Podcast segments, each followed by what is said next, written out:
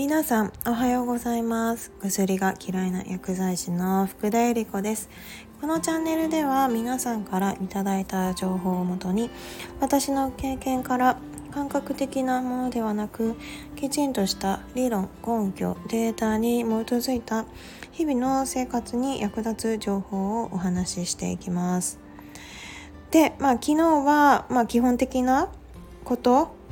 えー、良いタンパク質をとって、えー、運動をして、で良いホルモンを流して、で良い睡眠を得て、まあ、基本的なことをぜひやってみてくださいなんてお話をさせていただきました。まあ、やっぱり基本的なことを続けるのってすごく難しいと思うんですけれど、まあ、今日のお話は、まあ、数字を用いて、まあ、もし仮に いちパーセント でもいいことを少しずつでも継続したら、まあ、いちねんごにどうなっているか、また時間の活用の仕方によってはより効率的に成果を短期間で出せますよっていうお話をさせていただきます。私もまあこの仕組みを知ってから、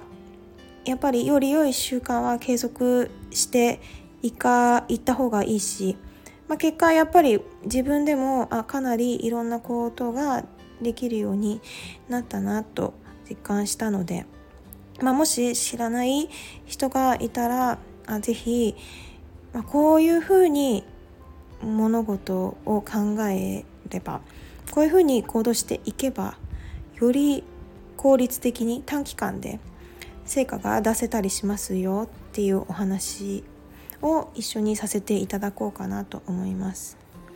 で、えっと、以前、まあ、記憶の定着には、まあ、反復の練習だったり復習が必要であって、エビングハウスの忘却曲線なんてお話もしました。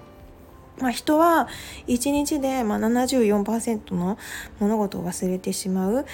けれども、えー、反復学習や復習を行うことでより記憶が定着していきますっていうお話をしました。で、えっと、今回は、まあ、それとはまた別で いちパーセント の法則っていうのをお伝えしようかなと思います。まあ、いちパーセント、まあ、代わりに自分がこう何か良いことに変化をさせていくと、いちねんごにどれくらい成長が見込めてると思いますか？逆に いちパーセント でもより悪い習慣を身につけてしまって、それがまあいちねんご、さんびゃくろくじゅうにちごになった時にどれくらいの成果ができなくなっちゃってると思いますか？これ簡単な計算式で、えっと、分かっちゃうんですよ。いちパーセント はれいてんぜろいち で、まあ、それをさんびゃくろくじゅうごにちいちねんかん続けたとした計算式が、まあ、いってんぜろいちかけるさんびゃくろくじゅうごにちの乗をさんびゃくろくじゅうごにち乗をかけるような形になります。これ計算すると簡単に出せて、まあ、さんじゅうななてんはちばいになります。で、まあ、いちねんかん いちパーセント でも少しずつ何か良い変化をもたらすと、まあ、いちねんごにはさんじゅうはちばいとなって、まあ、自分の元に返ってくるです。逆にですよ、 いちパーセント でも悪いことをの習慣が身についてしまうと、あ いちパーセント れいてんぜろいち なんですが、まあ、いちから れいてんぜろいち 引いた れいてんきゅうきゅう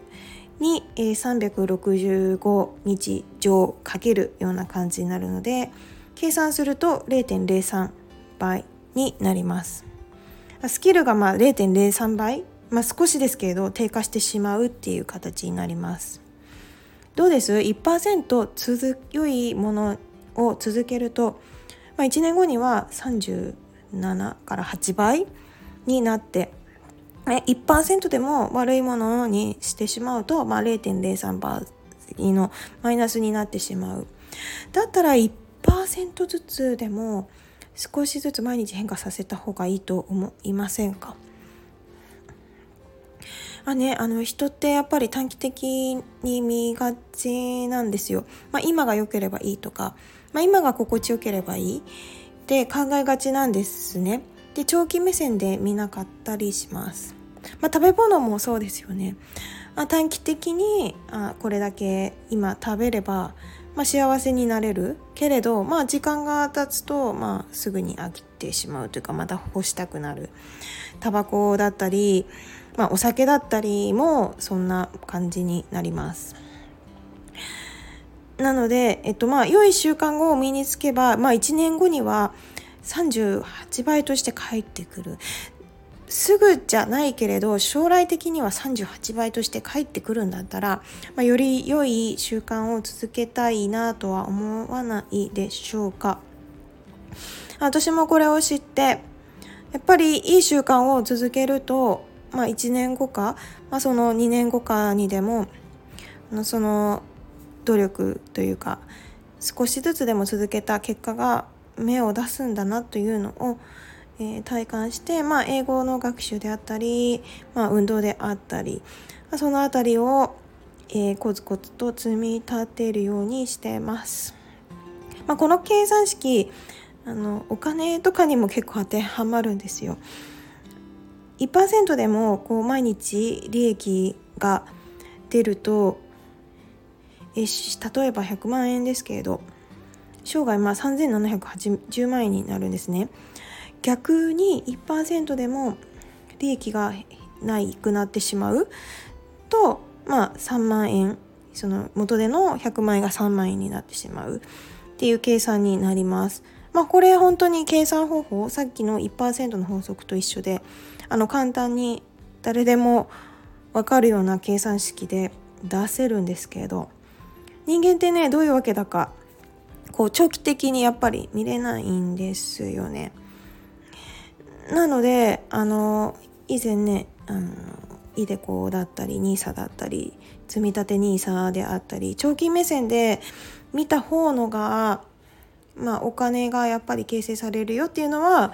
まあ、時間を味方につけて、まあ、お金を生み出していく、少しずつでも生み出す方法があるから、まあ、今からでも時間はもう買い戻せることはできないので、まあ、今からやった方がいいですよなんていうのもそんな理由からだったりします。まあ、今日は いちパーセント の法則とあと、えー、時間帯ですね。いつの時間に、えー、例えば学習だったり運動だったりすると効率がいいかっていうお話もさせていただきます。以前、まあ、記憶の暗記には、まあ、朝がいいですよなんてお話をしました。まあ、これは、えー、朝の方が夜よりもろくばいが効率がいいからになります。これもきちんとデータで出ています。なんで、まあ、朝ごふん勉強するだけで、まあ、さんじゅっぷん勉強した価値になる、ろくばいしたさんじゅっぷんの価値になります。まあ、夜にごふん勉強したら、まあ、夜のごふんだけの勉強の価値になるんですけれど、朝ごふんの勉強はさんじゅっぷんの価値になるとして、朝と夜で同じ時間だけ勉強したとすると、これも簡単な計算になります。いちねんごには、まあ、約いちねんいっかげつの差がつく計算になります。どうですかね。いちねんごに、まあ、うん、朝勉強した人と夜勉強してた人で、まあ、いちねんいっかげつ、まあ、約いちねんぐらいの差が空いちゃうんですよ。だったら朝に勉強したくないですか。まあ、朝と夜でにばいとかさんばいっていうレベルではなく、ろくばいも学習効率がいいっていうことを知ったら、朝に勉強したくなりませんか。私もあの以前また同じことになっちゃうかもしれないけれど、朝にやっぱり勉強するとすごく効率がいいのも、このことを知ってからやっぱりお朝にいろいろ覚えることであったり、まあ、自分が上達したいことであったりを、まあ、午前中になるべくやるようにしています。以前はあのノートで記事書かせていただいてたんですが、もうそれも朝と夜とで書くとやっぱりもう全然朝の方が効率がいいし、でこの録音も基本的に午前中にやってます、まあ、午後にやっちゃうとやっぱりうまく喋れてないんですよね。自分でもわかるので、なんでなるべく朝に収録して、まあ、翌日に配信したりをしています。なんであの本当に現代人時間ないって言われてる中で、朝にね学習するだけですごく効率がいいんですよ。これもねやっぱり知ってるか知らないかだと思います。でまあ朝がもう一ついい理由としては、皆さん家に仕事から終わって家に帰ってきたらやろうって思うんですけど、やっぱお仕事で疲れているとどうしてもできないんですよね。私もそうでした。なんでまあ朝だと、まあ、朝になるべく早く起きれば、まあ、子供いる方もそうですけど、みんなが静かな時に、まあ、何かこう学習であったりいろいろクリエイティブなことをやっていただくと、まあ、よりあの思考が鮮明にもなるし本当に効率的になります。で、まあ、現代人は、まあ、朝起きる時間を決めることが多いと思うんですけど、まあ、夜は結構割と時間決めないでダラダラ過ごしちゃう人、まあ、私もそうでしたが多いんですけど、夜早く寝るっていうことをもう事前に決めておきるんですね。